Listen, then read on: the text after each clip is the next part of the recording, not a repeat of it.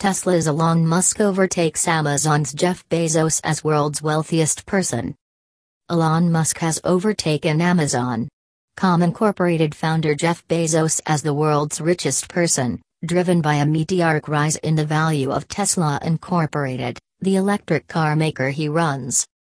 The bragging rights around personal wealth pit two of the tech industry's biggest rivals in a competition that spans from the roads to outer space. Messrs.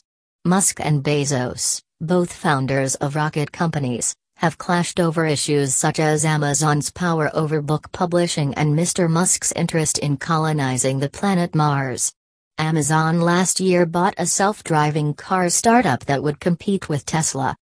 Mr. Musk's net worth totaled around $195 billion Thursday, up from roughly $30 billion a year ago and topping Mr. Bezos's wealth by about $10 billion, according to the Bloomberg Billionaires Index.